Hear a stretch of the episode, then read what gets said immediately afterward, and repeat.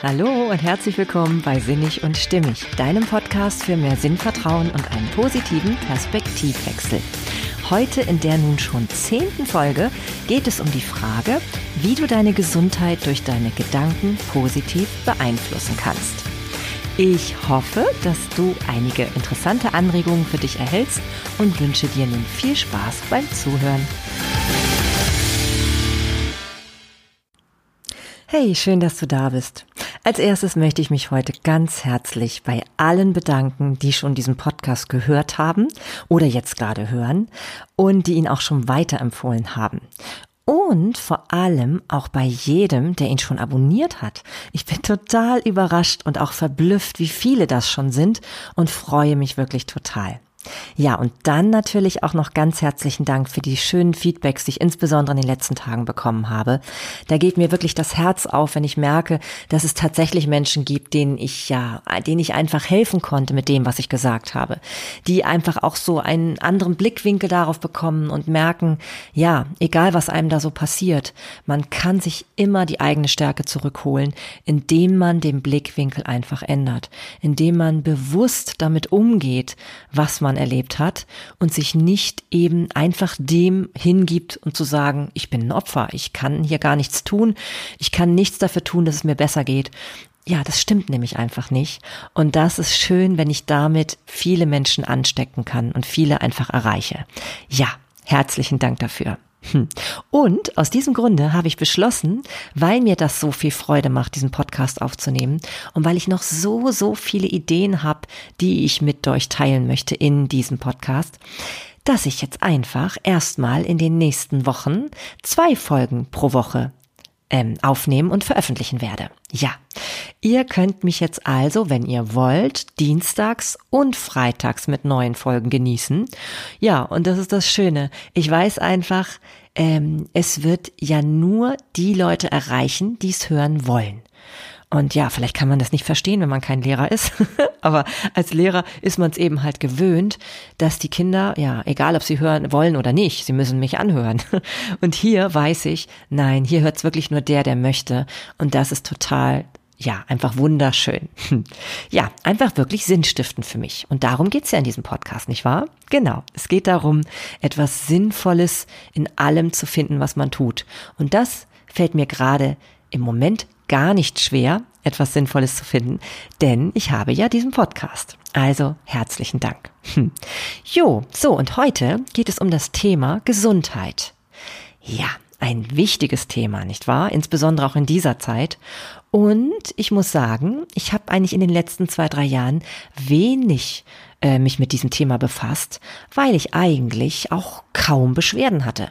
Ich kann das wirklich an einer Hand abzählen, was da vorgefallen ist. Meistens waren es bei mir auch nur Kopfschmerzen, die vielleicht durchaus ein bisschen anstrengend waren und äh, ja, und Schlaflosigkeit. Das kann man auch fast schon zu körperlichen Beschwerden rechnen, würde ich fast sagen. Ja, und also das waren die meisten Fälle, aber nicht wirklich oft. Und ich habe auch festgestellt, immer dann, wenn ich zum Beispiel bei Kopfschmerzen drüber nachgedacht habe, was war denn dem vorausgegangen? Also was habe ich da vielleicht getan oder gesagt, ähm, was eigentlich nicht so wirklich das war, was ich tun wollte? Ja, und ich habe eigentlich immer was gefunden. Entweder habe ich gegen meine Werte verstoßen oder ich habe mich einfach komplett überfordert in bestimmten Situationen oder ich habe vielleicht was versprochen, wo ich eigentlich in dem Moment schon wieder wusste, als ich es ausgesprochen hatte, nee, das hättest du jetzt gar nicht versprechen dürfen, das geht eigentlich jetzt gerade über deine Kräfte. Ja, das waren so Situationen, wo ich dann Kopfschmerzen bekommen habe. Also kann man schon sehen, der Körper wollte mir was mitteilen. Und ich glaube, das ist nicht selten so und bestimmt auch nicht nur bei mir so. Hm, genau. Ja, und so war es nämlich auch nun vor einigen Tagen so, dass mein Körper sich doch mal wieder gemeldet hat. Nach langer Zeit, aber es war so. Und dementsprechend habe ich mich mal wieder ein bisschen mehr mit dem Thema Gesundheit befasst und eben auch mit dem, was wir dafür tun können, mit unserer Einstellung, dass es uns gut geht und in diesem Falle halt körperlich gut geht. Für mich hängen ja Psyche und Körper eh so eng miteinander zusammen, dass ich das eh überhaupt nicht getrennt betrachten kann. Und ich glaube, ja, das solltest du auch nicht. Überleg immer, ob nicht das irgendwie auch immer ein Hinweis sein kann auf das, was gerade mit der Psyche hier nicht in Ordnung ist. Und das ist eben etwas, was wir eben erspüren können, wenn wir uns öffnen für diesen Gedanken einfach, dass wir sagen, okay, das, was ich jetzt hier gerade am körperlichen Symptom habe, ist ja vielleicht kein Zufall, oder? Vielleicht nicht. Vielleicht hat das Ganze einen Sinn. Ja, und dafür stehe ich ja eh hier mit meinem Namen, wollte ich fast sagen. Ja, nein, aber es ist ja so. Das ist wirklich mein Thema und da ähm, möchte ich immer den Blickwinkel verschärfen, dass es nicht auch wirklich, ja, dass es wirklich geguckt wird, hat das nicht auch etwas zu bedeuten. So.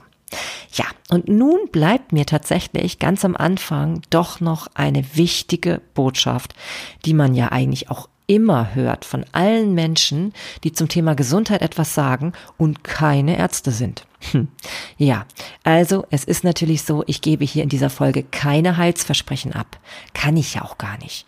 Es ist nicht so, dass man irgendetwas äußern könnte, was für jeden Menschen zutrifft. Das, ähm, ja, das geht einfach nicht. Und Insbesondere natürlich nicht, weil ich keine Medizinerin bin. Ja, und wenn man das dann schon wieder so aus eigenem Munde hört, dann stelle ich so fest, ja, das ist einfach ganz verrückt in dieser Gesellschaft. Man steht hier immer vor diesem Dilemma, man darf, man muss so, so vorsichtig sein, wenn man irgendwas zum Thema Gesundheit sagt, zum Thema Jura sicherlich auch, ne, da kann man sich auch schnell in die Nesseln setzen.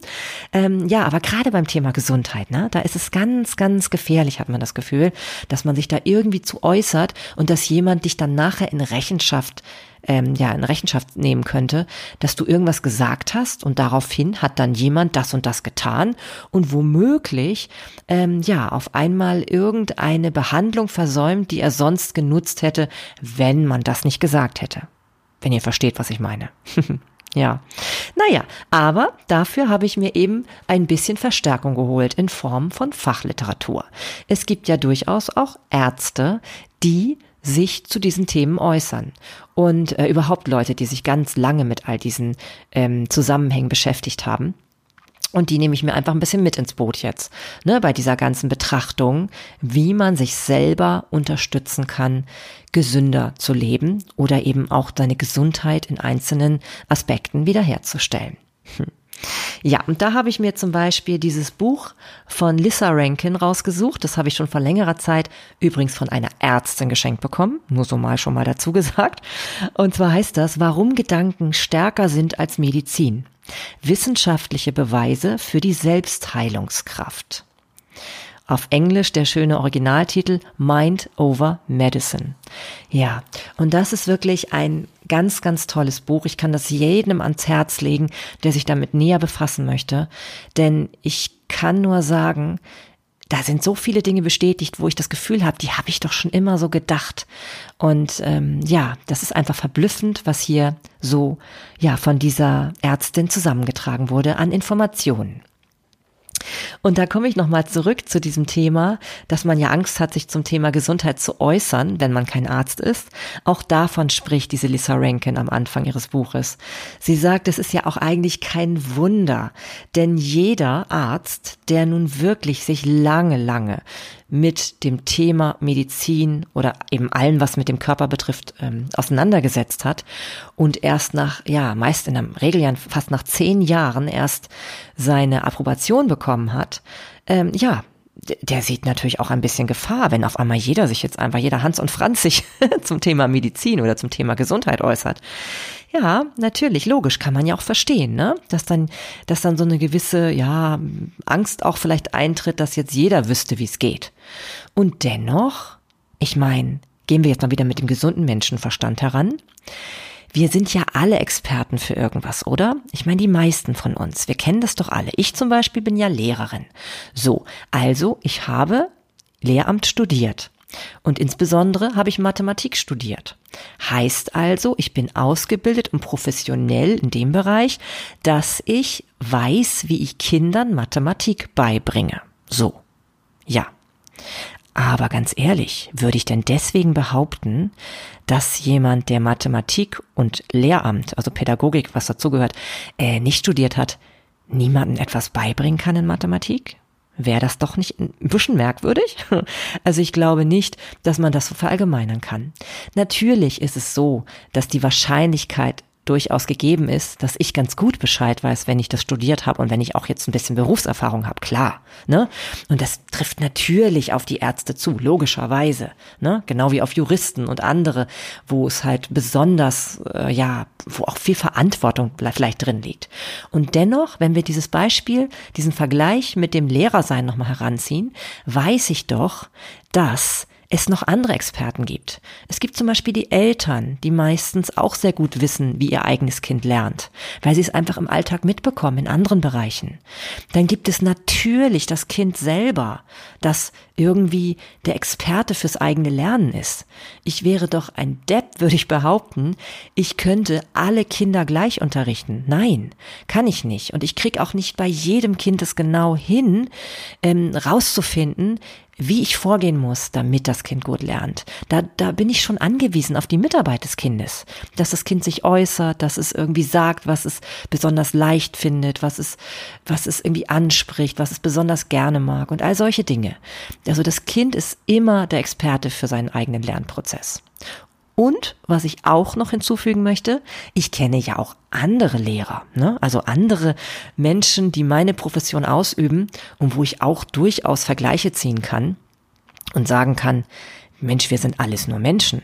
Und nur weil wir etwas studiert haben, heißt es nicht, dass wir das immer alles nach bestem Wissen und Gewissen machen. Auch ich nicht übrigens. Ne? Auch ich bin manchmal geschwächt oder habe manchmal ganz andere Ziele gerade im Kopf oder andere Dinge, die mich gerade beschäftigen. Da bin ich nicht immer der absolute Beste in diesem Bereich. Logischerweise nicht. Und so ist es bei niemanden, egal welche Profession du hast.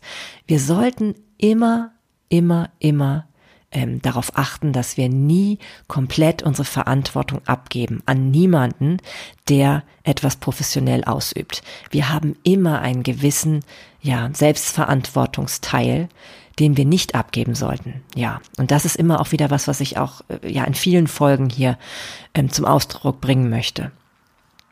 Ja, und so hat eben diese Lisa Rankin das eben auch so schön formuliert.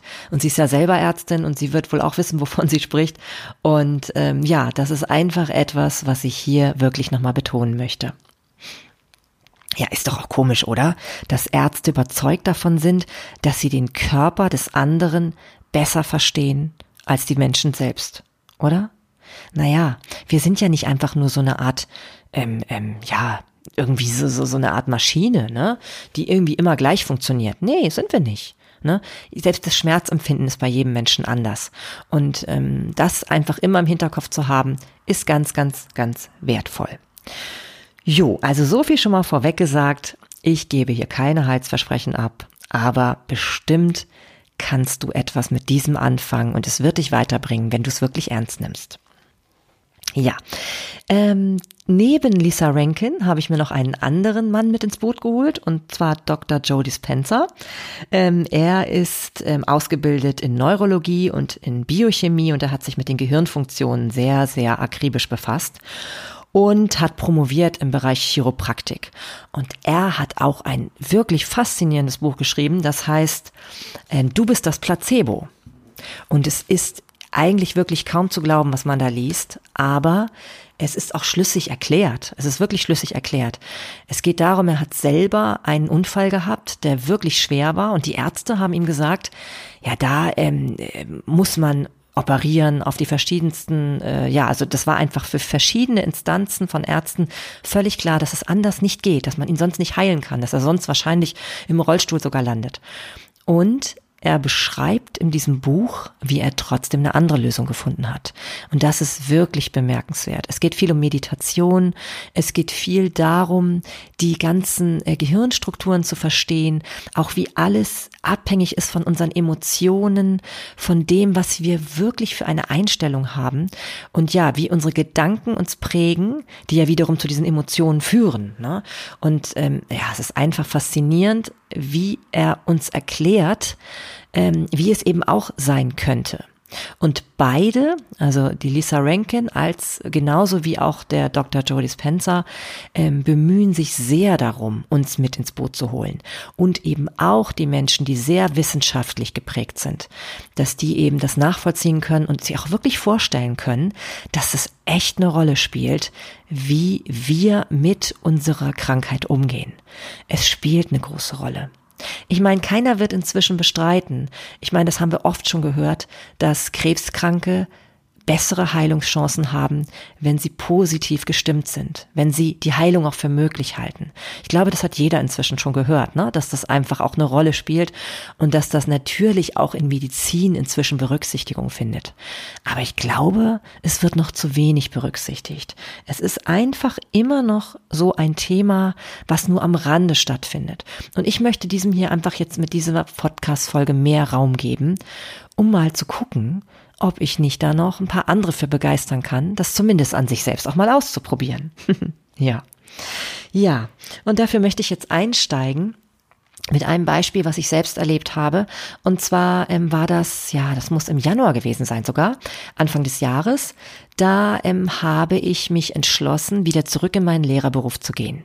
Ich bin ja zuvor anderthalb Jahre aus meinem Beruf heraus gewesen, weil ich tatsächlich zum Teil wirklich an der Sinnhaftigkeit meines Tuns ähm, gezweifelt habe, ganz deutlich gezweifelt. Ich habe immer gern mit Kindern gearbeitet, ich habe ihnen auch gerne etwas beigebracht, aber nur dann, wenn sie es auch wollten.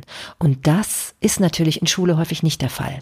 Und dann habe ich irgendwann gespürt, es könnte sogar von Nachteil sein, wenn ich Menschen zwinge, etwas zu lernen, was sie nicht wollen. Ja, da kam ich in so eine Sinnkrise und naja, ein bisschen habe ich das ja auch schon beschrieben in den Folgen, wo es um Thema Psychiatrie ging, um das Thema Psychiatrie ging. Ähm, das will ich jetzt auch nicht weiter noch verfolgen, aber letztendlich war das der Grund, warum ich ausgestiegen bin. Und ich bin nun doch Anfang des Jahres, habe ich mich wieder entschlossen, wieder als Lehrerin zu arbeiten. Zwar nicht so viel wie zuvor, aber ich bin den Weg doch nochmal wieder neu ja, habe ihn wieder neu gestartet. Ja, und ich hatte ein Vorstellungsgespräch und an dem Tag hatte ich ziehende Schmerzen im Arm. Und die wurden auch tatsächlich im Laufe des Vorstellungsgesprächs immer schlimmer. Dann war es so, dass ich mich am Nachmittag sogar noch bei meinem zukünftigen Team vorgestellt habe, damit die mich alle so kennenlernen. Und es wurde immer schlimmer es wurde immer schlimmer. Und ich habe ja schon, weil ich die Menschen auch noch nicht kannte und so, hatte ich das Gefühl, nee, das sagst du denen jetzt nicht, ne? Dass, hier, dass du dich kaum irgendwie vor Schmerzen hier irgendwie normal verhalten kannst. Die kannten mich ja eh nicht so gut und konnten ja auch nicht einschätzen, wie ich sonst so drauf bin normalerweise. Ja, ich fand es echt krass, ne? Also ansonsten mir geht's eben selten schlecht. Und da war es wirklich so, es wurde immer schlimmer. Ich habe mich dann auch versucht, relativ kurz zu halten und möglichst schnell nach Hause zu kommen. Und abends wurde der Schmerz aber dann doch immer, immer schlimmer, dass ich tatsächlich in die Notaufnahme gefahren bin. Ich bin die Notauf in die Notaufnahme gefahren, weil ich einfach dachte, so jetzt, das geht nicht mehr. Ich kann ja mich immer schlechter bewegen. Dieser Arm, der tut einfach nur noch Hölle weh. Und ja, das geht so nicht, ne? Also wenn du das Gefühl hast, du kannst nicht mal mehr irgendwie die Hose runterziehen, um auf Toilette zu gehen oder so. Ja, das ist natürlich einfach irgendwie nicht drin. So. Und ich hatte zwar Erfahrung damit, dass ich Kopfschmerzen durchaus wegbekomme in relativ kurzer Zeit, wenn ich drüber nachdenke, was ich so, ja, zuvor erlebt habe und ob das irgendwie was mit meinem Verhalten zu tun hatte. Aber da war ich jetzt doch komplett überlastet. Naja, ich also in die Notaufnahme. Ich habe dann Schmerzmittel bekommen und ich wurde geröntgt und es wurde halt rausgefunden, ähm, ja, also es, sollte wohl eine Verkalkung der Schulter sein. Mir wurde gesagt, es wird ähm, auf jeden Fall mit Physiotherapie behandelt werden müssen und ähm, ich sollte diese, diese 50 Tabletten, die ich da bekommen hatte, ich dachte so, oh je, je, je, so viele Tabletten, ähm, ja, die sollten mich erstmal über die nächste Zeit bringen, sagte der Arzt und ich sollte dann nachbehandelt werden. Und ich müsste aber davon ausgehen, dass es nun schon etwas Chronisches ist, mit dem ich jetzt ja leider zu tun hätte. Er hat sich auch so fast ein bisschen entschuldigt und gesagt, ja, tut mir leid, dass ich Ihnen da nichts Besseres sagen kann und so. Jo, hm. ich dann also wieder nach Hause und habe so gedacht, nö, das möchte ich nicht. Das möchte ich nicht. Ich möchte es für möglich halten, dass er sich irrt. Es war nicht so, dass ich den Mann unsympathisch fand oder dass ich irgendwie ihn nicht für fähig hielt, überhaupt nicht. Ich glaube, der hat bestimmt viel von seinem, von seinem Metier gewusst. Und ähm, ich bin mir sicher, dass er nach bestem Wissen und Gewissen gehandelt hat. Und dennoch habe ich mir herausgenommen, äh, mir zu sagen, ich könnte doch die Ausnahme sein. Ich könnte die Ausnahme sein. Vielleicht stimmt es einfach nicht. Vielleicht irrt er sich oder vielleicht bin ich einfach die Ausnahme, wo es einfach sich anders zeigen wird. Dass ich weder Physiotherapie brauche, noch dass ich diese ganzen Schmerzmittel nehmen muss, noch überhaupt, dass es irgendwie chronisch ist und ich irgendwie jetzt äh, auf Dauer immer mit diesem Arm zu tun haben muss. Nun ja, lange Rede, kurzer Sinn. Ähm, ich habe mich mit diesem Gedanken befasst, ganz eingiebig, habe überlegt, es kann sein, dass er sich irrt. Es ist möglich. Na klar hat er mir einen Schatten auf dem Röntgenbild gezeigt, aber wenn ich ganz ehrlich bin, diesen Schatten, den versteht er, vielleicht auch andere Ärzte, aber ich nicht wirklich. Ne? Und vielleicht ist es sogar hilfreich gewesen, dass ich das nicht wirklich so als extrem überzeugend empfunden habe. Und das mag jetzt sehr laienhaft erscheinen. Ja, klar, ist es sicherlich auch. Ähm, und hätte ich jetzt immer noch Schmerzen, würde ich es vielleicht auch anders sehen. Aber ich habe auf jeden Fall gedacht, vielleicht irrt er sich einfach. So, basta. Und ich habe mich mit dem Gedanken auseinandergesetzt, dass es bestimmt jetzt besser wird. Das wird besser. Es wird einfach besser, der Schmerz geht weg, wie bei den Kopfschmerzen meistens eben auch. Naja, beziehungsweise immer. Ich habe noch nie Kopfschmerzen immer behalten, logischerweise. Naja, ähm, ich habe dann die Tabletten genommen und festgestellt, komisch. Also er hatte mir beschrieben, dass die Tabletten wirklich so wirken sollen, dass ähm, ja die recht schwer also recht starke Tabletten sind, ähm, die dann nach einer Weile dann wirken. Also es dauert ein bisschen und dann wirken sie aber auch, auf jeden Fall. Passierte aber nicht wirklich. Ich hatte nicht das Gefühl, dass irgendwas sich verändert. Es ist einfach gleich geblieben. Und nach der zweiten Tablette dann, man sollte halt eine pro Tag höchstens nehmen, ähm, habe ich dann beschlossen, wenn es jetzt eh nicht besser wird durch die Tabletten, dann nehme ich die jetzt nicht mehr dann nehme ich die einfach nicht. Naja, und ähm, habe das dann einfach so auch gemacht. Und ich kann nur sagen, der Schmerz wurde stündlich langsam besser. Er war eben nicht sofort weg, also so wie man das eben sich erhofft hat durch die Schmerztablette, sondern er ging langsam weg. Und zwar parallel zu meinen Gedanken, die ich dazu hatte. Ich hatte so überlegt, meine Güte, vielleicht ist es kein Zufall, dass dieser Schmerz genau an dem Tag kommt, wo ich wieder zurück in die Schule gehe, wo ich wirklich mich entscheide, den Beruf wieder auszuüben, den ich doch vorher so stark angezweifelt hatte. Ich habe auf einmal überlegt, vielleicht will mich mein Arm einfach warnen. Denn es war genau der Arm, den ich damals, als ich, wenn ich zur Schule ging als Lehrer, immer sehr, sehr stark belastet empfunden habe. Denn das war der, mit dem ich meine Schultasche getragen habe, die häufig viel zu schwer beladen war, weil ich für alle Situationen meiner Schüler gewappnet sein wollte. Ob es jetzt irgendwelche, ja, irgendwelche unerwarteten Vertretungen waren in fremden Klassen oder irgendwelche besonderen Aufgaben, die bestimmte Schüler noch bekommen sollten. Also ich war immer gut vorbereitet für alle Situationen. Ne? Dementsprechend war die Tasche viel zu voll und ich hatte öfter mal Schmerzen im Arm. Na, kein Wunder, ne, wenn da so eine schwere Tasche drauf hängt. Und dann dachte ich so, ja, so obskur und verrückt, wie das klingt. Vielleicht hängt es zusammen. Vielleicht ist es so ein bisschen ein Warnzeichen meines Körpers. Marlene, denk noch mal dran. Das war doch alles damals nicht völlig idiotisch, was du da gemacht hast, dass du aus dem Beruf ausgestiegen bist. Naja, wie gesagt, es ist natürlich kein Beweis, aber das war mein Gedanke dazu. Natürlich weiß ich auch nicht, woran es genau lag, dass die Tabletten bei mir nicht gewirkt haben. Ich weiß es nicht. Und ich sage nochmal deutlich, der Arzt hat es nach bestem Wissen und Gewissen gemacht, da bin ich mir sicher. Und er hat bestimmt auch Ahnung von dem, was er tut. Aber ich sage auch, es möglich zu halten, dass es bei einem selber anders geht und dass man selber irgendwie vielleicht doch kein chronischer Fall wird. Das ist einfach eine schöne Perspektive, ganz ehrlich. Und ich glaube auch, sie ist hilfreich. Ja. Und deswegen habe ich mich jetzt nochmal eingehender mit diesem Thema eben auch in der Literatur befasst, um zu gucken, was es da denn noch so Schönes zu gibt. Ob ich vielleicht die Einzige bin, die das so sieht oder eben nicht. Ja. Und davon möchte ich euch heute gerne berichten. Ich hatte ja schon erwähnt, das Buch von Lissa Rankin, da geht es ja wirklich wie, darum, wie man die Selbstheilungskräfte stärkt. Und Selbstheilung, das kennen wir ja alle. Also es ist ja nicht so, dass wir das nicht kennen. Wenn wir zum Beispiel, ähm, ja, gerade bei den Kindern in der Schule erlebe ich das ganz oft, da fällt jemand, ähm, schlägt sich das Knie auf, hat eine Wunde, blutet erstmal fleißig, ist ja auch schon eine tolle Sache, weil das Bluten ist ja nicht umsonst, ne? Hat ja alles seinen Sinn so in diesem ganzen Körper, was da so passiert. Ja, und dann, ähm, wenn alles gut läuft, ist es doch normalerweise so, dass so eine Wunde wunderbar wieder heilt. Ne? Irgendwann kommt der Schorf drauf und das Ganze sieht irgendwann aus wie neu. Ne? Am Ende ist alles wieder wie neu. Es ist doch verblüffend, was der Körper so kann. Und eigentlich müssen wir da gar nicht eingreifen. Letztendlich können wir, wenn jetzt nicht vielleicht gerade was total verdrecktes oder so davon ausgehen, dass so eine Wunde ganz gut von selber wieder heilt. Und das ist doch eigentlich schön zu wissen. Das ist schon mal klar. Ich glaube, da wird auch keiner bestreiten, dass es so ist. Das heißt also, wir haben letztendlich mit unserem Körper ein Wunderwerk, das sich schon auch selbst heilen kann. Und wir gehören ja nun mal zu diesem Körper, wir hängen ja dran. Also haben wir da auch irgendwie auch eine eigene Rolle, würde ich sagen, ne? Ja, ähm, ich habe dieses Buch dann daraufhin nochmal genauer untersucht, was sie eigentlich alles so äh, in diesem Buch uns mitteilt zu diesem Thema. Also was ähm, ist einfach gut und hilfreich, um gesünder oder eben wieder gesund zu werden. Und das ist einfach total spannend. Ich erzähle euch zum Beispiel schon mal, was mich total fasziniert hat. Und zwar, dazu muss ich jetzt fast das Zitat hier raussuchen.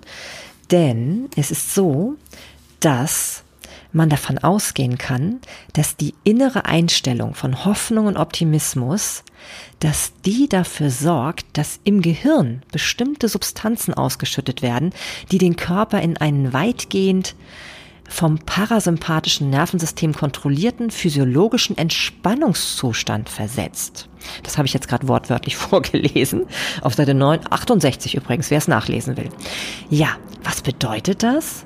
Ja, das bedeutet letztendlich, dass wir durch unsere Haltung, eben diese optimistische Haltung, und das ist ja das, was ich hier immer äh, predige, sage ich jetzt mal, dass es dazu, da, dadurch dazu kommt, dass die Voraussetzungen dafür geschaffen sind, dass wir in einen Entspannungszustand in unserem Körper geraten.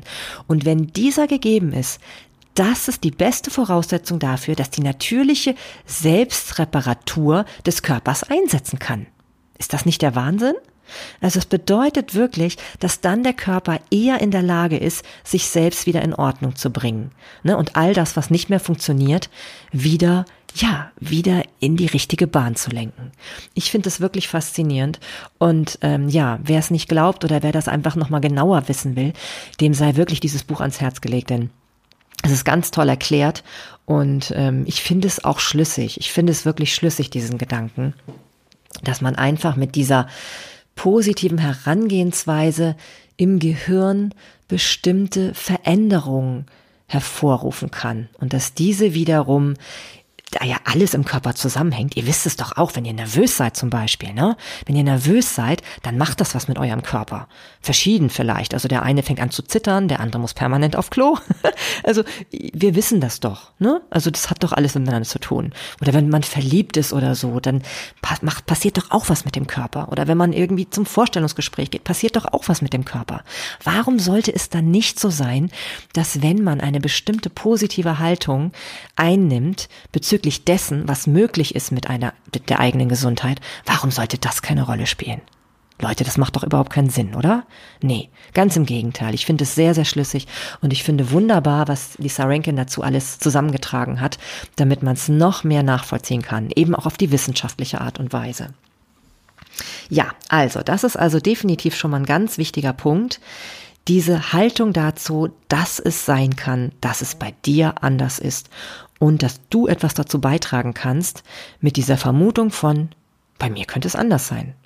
Es könnte einfach der sein, der ähm, die Ausnahme ist und der eben, ja, der einfach, ähm, ob es ein Glück haben ist oder ist ja wurscht, wie du es nennst, ähm, geh davon aus, dass es anders sein kann, dass du gesund werden kannst. Ist schon mal eine gute Voraussetzung fürs Gesundwerden. Ja, dann, was ich auch sehr spannend finde, ist, dass sie ähm, nochmal, ähm, ja, einfach auch darauf hinweist, in, dass in Studien herausgefunden wurde, dass ähm, es mehr eine Rolle spielt, wie die Beziehung zum behandelnden Arzt ist, als zu den Medikamenten oder der Therapie, die verschrieben wird. Ja, und das ähm, habe ich ja selber erlebt, muss ich sagen. Wer, wer die Folge zwei zum Thema Psychiatrie gehört hat von mir, das ist ja die letzte Folge gewesen, Folge neun, da habe ich ja auch erwähnt, wie ich dann ganz am Ende einen Arzt gefunden hatte, der mich, ja, wo ich wirklich das Gefühl hatte, der versteht mich, der ist auf Augenhöhe, der, der, ähm, der nimmt mich mit ins Boot, ne? Also der, der, ähm, der betrachtet mich nicht einfach nur irgendwie als etwas, was da sitzt vor dir, als irgendwie so eine Art Maschine oder ja Objekt, ja Objekt wirklich, sondern ähm, dann da nehme ich eine Beziehung wahr. Da nehme ich eine Beziehung wahr, der versucht wirklich sich in mich hineinzuversetzen, der ähm, ja nimmt einfach eine ganz andere Haltung ein. Und da hat Lisa Rankin eben auch herausgefunden, dass es in Studien wirklich schon auch bewiesen wurde, dass das eine ganz große Rolle spielt, wie diese Beziehung zwischen Arzt und Patient ist.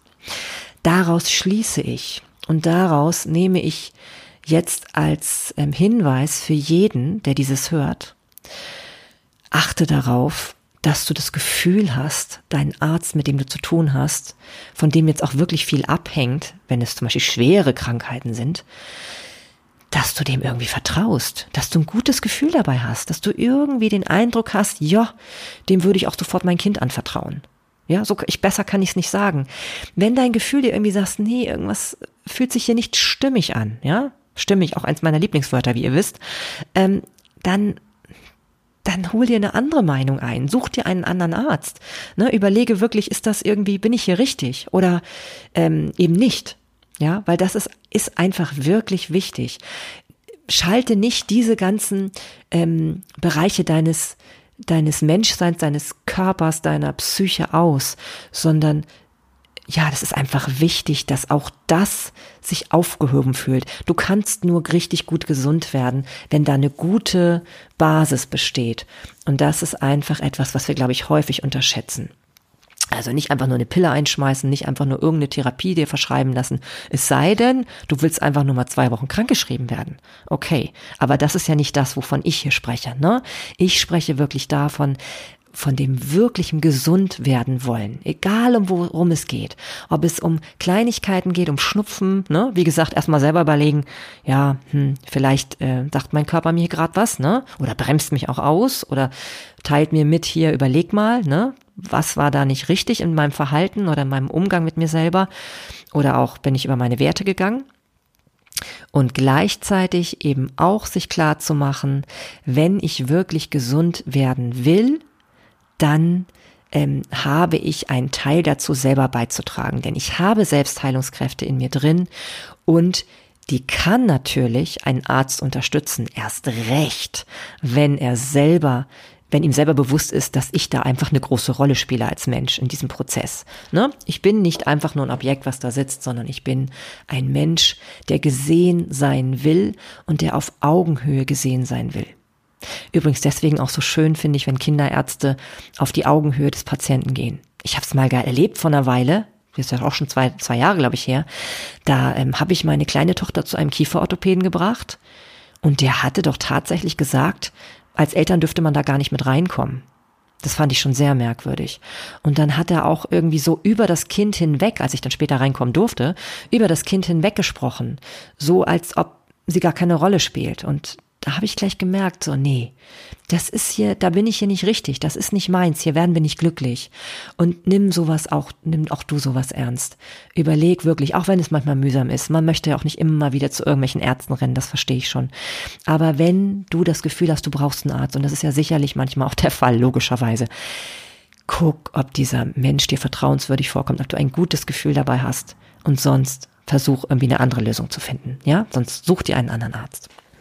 Genau, also es spielt eine ganz entscheidende Rolle, wie die Beziehung ist. Ne? Das ist heilsamer als die Therapie manchmal selbst.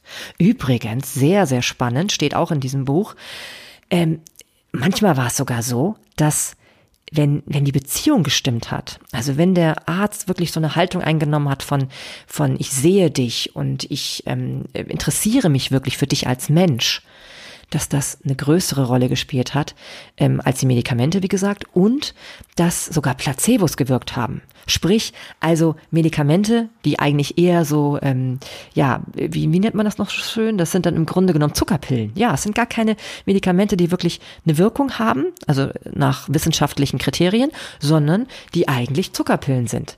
Macht man ja übrigens in Studien eh, dass man immer auch äh, parallel Patienten eben ähm, Zuckerpillen gibt also nicht Zuckerpillen, aber eben Pillen, die eben keine Wirkung haben, das meine ich damit. Und äh, um zu überprüfen, ob das Medikament wirklich eine Wirkung hat. Weil wenn das Medikament nicht eine deutlich größere Wirkung hat als die Pille ohne Wirkung, wenn ihr versteht, was ich meine, also ohne den Wirkstoff, dann ähm, ja, dann ist ja die Frage überhaupt, ob man so dieses Medikament als sinnvoll betrachten kann. Ne? Ja, aber interessant, wenn der Arzt richtig gute Beziehung herstellt, ist das fast noch wichtiger zum Teil als das, was der da verschreibt. Verrückt, oder? Also zumindest nimm das mit in deine, in deine, ähm, in deine Gedanken, wenn du in solchen Situationen bist. Wenn du also etwas verschrieben bekommst, egal ob es eine Therapie ist oder eine, ein, eine Medizin, hab das im Hinterkopf, ja. So, dann, was ich auch total interessant fand und was ich wirklich einfach bemerkenswert finde, ähm, wir brauchen authentische Beziehungen. Wir brauchen, wir müssen von Menschen umgeben sein, bei denen wir das Gefühl haben, so sein zu dürfen, wie wir sind. Also authentisch halt, ne? wie ich ja schon sagte. Wir müssen uns verletzlich fühl, ähm, zeigen dürfen. Und wenn das gegeben ist, wenn wir in so einem Umfeld sind, dann leben wir gesünder. Das sorgt einfach für Gesundheit. Wenn du also das Gefühl hast, du bist in einem Umfeld, wo du dich gar nicht authentisch zeigen kannst, wo du ganz, ganz viel eine Rolle einnehmen musst, die dir nicht wirklich gut entspricht, dann macht das krank. Das kann wirklich zu absoluten Stress ähm, führen. Und deswegen sind vielleicht auch viele Lehrer krank und auch vielleicht in vielen anderen Berufen, die äh, dem ausgesetzt sind, sind vielleicht auch viele krank, weil sie natürlich manchmal eine Rolle einnehmen müssen. Ne? Also ich sage zumindest aus meiner eigenen Erfahrung, ich muss oft Kinder zwingen zu lernen, obwohl ich merke, die haben gerade gar nicht den Kopf dafür. Aber naja, ist meine Aufgabe, ne? Ich muss dir natürlich sagen, so, wir machen jetzt bitte das. Und zwar alle. also es ist einfach so. Ja, naja, klar. Und das ist natürlich etwas, ich zeige mich nicht authentisch, weil im liebsten würde ich in dem Moment sagen, ey, ich versteh's lass es sein. Du hast gerade den Kopf nicht dafür, du hast gerade den Kopf für was anderes. Ne? Geht aber natürlich nicht. Also nicht authentisch, in dem Moment also eine stressige Situation. Und hast du in deinem Beruf so etwas auch, wo du dich nicht wirklich oft authentisch zeigen kannst, dann ist das eine sehr energiezehrende Situation für dich. Und dann kann ich wiederum andersrum logischerweise, wenn du gesund werden willst, daraus schließen, ähm, begebe dich unter Menschen, also nicht nur Ärzte, ne, die, die dir gut und wohlgesonnen sind, sondern auch generell unter Menschen, wo du so sein kannst, wie du bist, wo du deine Schwäche rauslassen darfst, wo du einfach ähm, ja diese Energie, die du noch zur Verfügung hast, die ja nicht mehr viel ist, nicht dafür noch verbrauchst, irgendeine Fassade aufrechterhalten zu müssen. Ja, also geh dahin, wo du du sein darfst. Ganz wichtig. Sorg dafür, dass du viel schneller gesund werden kannst. Bin ich auch echt stark von überzeugt. ja, und überhaupt, da, da habe ich ja schon das Thema Beruf so ein bisschen angerissen. Und das ist auch einfach ein wichtiges Thema, weil wir haben ja nun mal viel mit unserem Beruf zu tun. Ne? Also die meisten von uns sind einfach viele Stunden des Lebens im Beruf zugange. Und ähm, da kann man nur sagen, wenn dir, wenn du oft krank bist, wenn du oft krank bist, dann hängt es entweder damit zusammen, dass du in einer Beziehung bist, wo du nicht wirklich du sein kannst, oder in einem Beruf, wo du nicht wirklich du sein kannst. Und ähm, da hat Lisa Rankin eben auch nochmal so schön in ihrem Buch beschrieben, für ein langes, vitales Leben kommt es entscheidend darauf an, Möglichkeiten zu finden, in Frieden und Ruhe zu arbeiten. Ja, ne? Denn Stress, ist einfach ein Auslöser für viele Krankheiten. Ne? Das Immunsystem wird herabgesetzt. Du hast einfach einfach nicht mehr so viel, ähm, ja, dem zur Wehr zu setzen. Und selbst bei sowas wie Corona jetzt, ne? Ich, mich wundert fast, dass so wenig gesprochen wird darüber, wie wir unsere Immunabwehr einfach stärken können. Durch gesundes Leben, ne? Dadurch, dass wir Stress vermeiden, dadurch, dass wir uns bewegen, dadurch, dass wir uns gesund ernähren, und zwar wirklich gesund.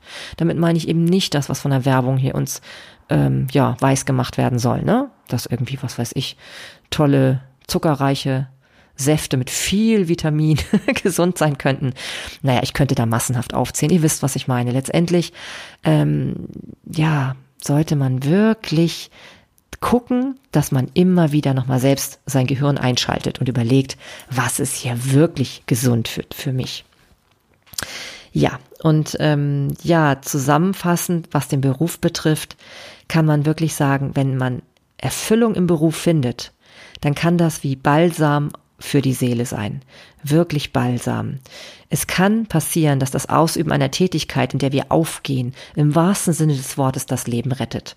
So sagt das ähm, Lisa Rankin in ihrem Buch. Auf Seite 175 übrigens, wenn ihr nachschlagen wollt. ja, nein, also wirklich, ich kann dieses Buch ähm, von Herzen empfehlen. Es ist wunderbar. Es gibt nochmal die Möglichkeit, einfach auf einem ganz, aus einer ganz anderen Perspektive auf das eigene Befinden zu schauen. Und ähm, genauso wie es den Placebo-Effekt gibt, der eben bewirkt, dass man, obwohl man vielleicht gar keine Medikamente oder Therapie, also keine wirksame Therapie ähm, bekommen hat, übrigens wurde das sogar auch für eine OP nachgewiesen. Also für eine OP, da haben sie bei einigen sozusagen gar nichts wirklich rausgenommen oder gar nichts wirklich gemacht bei dieser Operation. Und selbst die, die, die gedacht haben, es wurde was gemacht und die auch wirklich Vertrauen zu den Ärzten hatten, was ja dann durch, durch Befragungen herausgefunden wurde, selbst die haben dann nachher eine Heilung oder auf jeden Fall eine deutliche Besserung gespürt. Das ist doch verrückt, oder? Und da soll doch noch mal jemand sagen, Psyche und ähm, Körper hängen nicht eng miteinander zusammen. Ja, und dazu kann ich nochmal schön dieses Zitat von, wer war es denn noch gleich? Ich gucke mal kurz nach. Einen Moment bitte.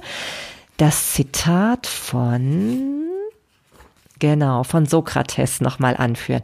Der hat nämlich gesagt, es gibt keine Krankheit des Körpers außerhalb des Geistes. Siehst du, so lange ist das schon bekannt. Und warum vergessen wir das immer wieder?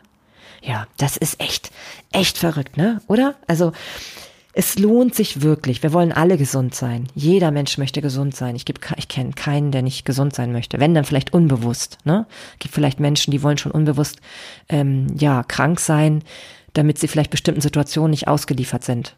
Habe ich sogar auch ja manchmal schon gehört, dass Menschen sich ähm, äh, Krankheiten herbeiwünschen, um nicht mehr zum, zur Arbeit gehen zu müssen. Schlimm, oder? Wenn sowas passiert, ich finde, das sollte wirklich ein Hinweis darauf sein, ernsthaft zu überlegen, ob man da richtig ist, wo man gerade ist. Ganz, ganz deutlich. Ja, und dann möchte ich noch kurz was hinzufügen von Dr. Joe Dispenza. Das ist nämlich auch ganz, ganz toll, was ich da noch gefunden habe. Und zwar geht es darum, ähm, wenn wir uns gesund halten wollen, wenn wir maximal profitieren wollen von dem, ja von den Möglichkeiten, die wir selber haben, darauf Einfluss zu nehmen. Dann geht es nicht darum, sich darauf zu konzentrieren, negative Emotionen zu vermeiden, negative Emotionen und Gedanken.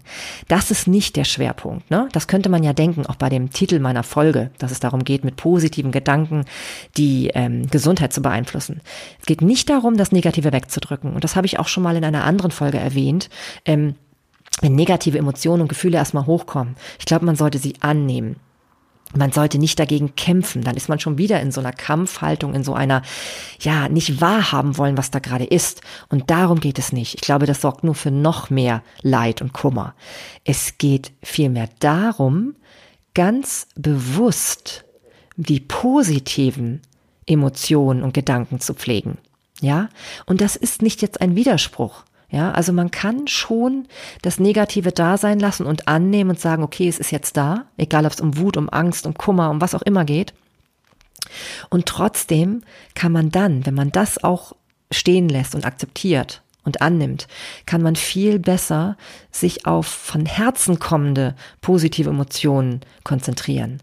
Und da ähm, nennt Dispenser solche Dinge wie zum Beispiel Dankbarkeit. Also überleg genau, wofür bist du dankbar im Leben, im Leben, trotz der Dinge, die dir gerade widerfahren, trotz dem, was du gerade erlebst. Ob du jetzt eine schwere Krankheit hast oder einfach nur einen Schnupfen, ne? Weil man kann sich auch über einen Schnupfen sehr doll aufregen. ähm, ja, also Dankbarkeit, was macht dich glücklich und freudig? Denk an solche Situationen zurück. Was äh, lässt dich in Begeisterung, ähm, was versetzt dich in Begeisterung, in Faszination, in Staunen? Was sind Dinge, die dich immer haben vertrauen lassen, dass alles wieder gut wird? Ja, wie kannst du ähm, Wertschätzung ausdrücken, auch anderen gegenüber, auch in dieser Situation, wo es dir gerade nicht gut geht?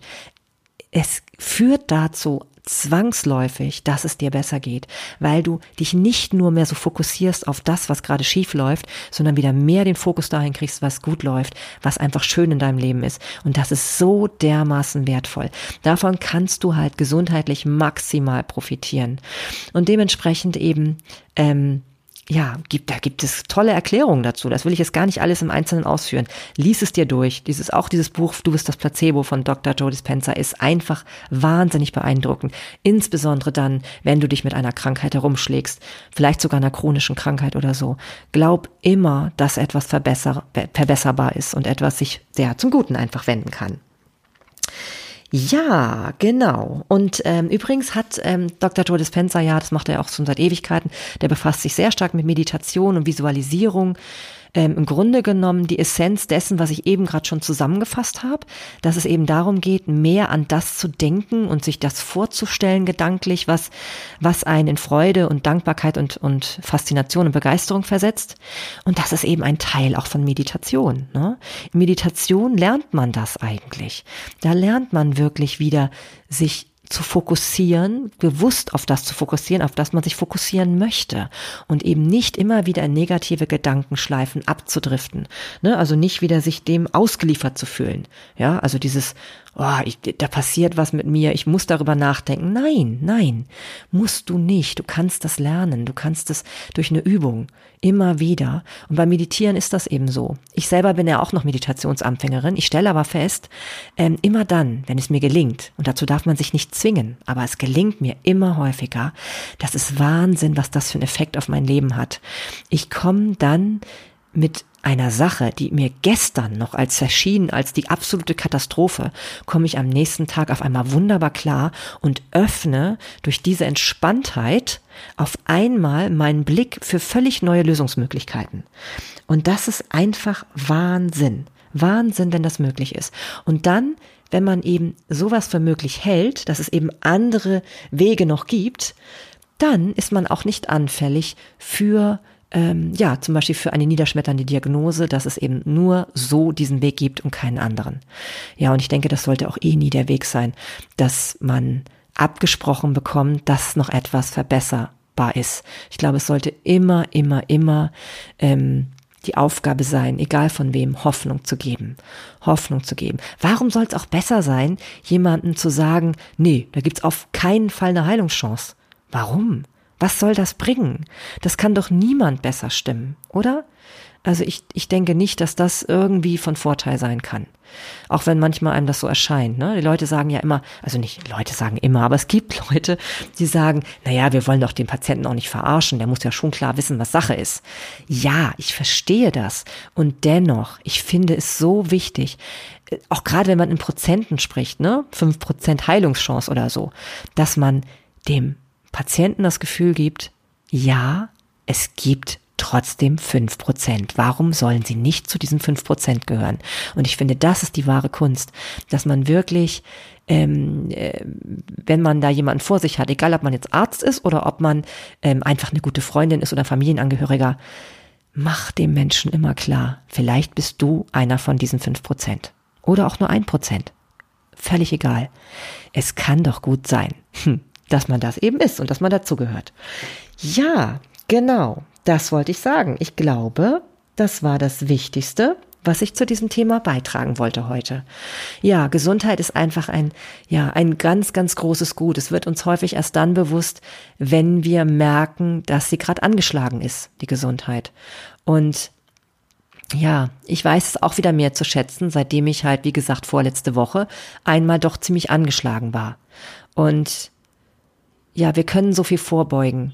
Und deswegen ist letztendlich auch mein Podcast insgesamt ein Vorbeugen. Es geht mir darum, dass Menschen immer wieder bewusst ihre eigene Verantwortung, ihre eigene, ja, ihre, ja, wirklich ihren eigenen Anteil an allem sehen, was da ist. Und das heißt, es hat nichts mit Schuld zu tun. Es geht ja nicht darum, dass irgendjemand an etwas schuld wäre. Ne? Ganz, ganz falsche Sicht. Sondern es geht darum, ähm, in die Selbstkraft zu kommen, in die Selbstwirksamkeit, dass man weiß, man ist nicht nur ausgeliefert, sondern man hat Möglichkeiten beizutragen. Und bei der Selbstheilung, ja, das ist einfach eine ganz, ganz tolle Möglichkeit, wenn man sich bewusst ist, dass man einen Anteil an seiner eigenen Genesung hat. Und nehmt die wahr. Nehmt sie bitte wahr. ja, Mensch, nun bin ich erstaunt, wie lang diese Folge geworden ist. Habe ich gar nicht gedacht, dass das so lange wird. Aber ich hoffe trotzdem, dass, ähm, ja, dass sie einfach den einen oder anderen inspirieren konnte, ähm, gesünder zu werden. Ja, nimm deine Gesundheit in die Hand. Glaub daran, dass du etwas bewirken kannst. Jeder Einzelne kann was bewirken. Und bei seiner eigenen Gesundheit erst recht. Ne? Nur weil jemand anderen, ähm, nur weil jemand anderes etwas lange studiert hat, ähm, ist er nicht in aller Einzelheit der Experte für dein Leben, sondern du bist auch Experte für dein Leben. Lass dir das nie nehmen und ähm, ja, ich will mich jetzt nicht nochmal tausendmal wiederholen, aber ihr merkt schon, es ist mir wichtig, ne? Es ist mir ganz wichtig, darauf ähm, einfach immer wieder hinzuweisen. Sei dein eigener Chef. Jo. Ja, genau. So, das war's für heute. Ich äh, freue mich total, wenn du bis hierhin zugehört hast, denn dann schien es ja doch ganz interessant zu sein vielleicht. Es sei denn, du hast inzwischen gar nicht mehr mitbekommen, dass der Podcast noch läuft und bist schon mit was ganz anderem zugange. Aber das ist auch okay kann ich mit leben. Ne? Ist nicht so das Problem. ja, und ansonsten äh, würde ich mich total freuen, natürlich, wenn du mal bei Instagram vorbeischaust unter Sinnig und Stimmig und mir da vielleicht mal einen Kommentar hinterlässt oder auch eine E-Mail schreibst ähm, an sinnig und stimmig at mail.de oder du besuchst meine Webseite. Und noch schöner finde ich es natürlich, wenn du mich abonnierst oder wenn du mich weiterempfiehlst. Das würde mich total freuen. Dann habe ich ja noch mehr Sinn und noch mehr Freude, weitere Folgen aufzunehmen. In diesem Sinne freue ich mich, wenn du nächstes Mal wieder dabei bist. Hab eine schöne Zeit, bleib wirklich schön gesund, trag selber dazu bei. Ja. Und in diesem Sinne, jetzt fällt mir nichts mehr ein. Deine Marlene, bis bald.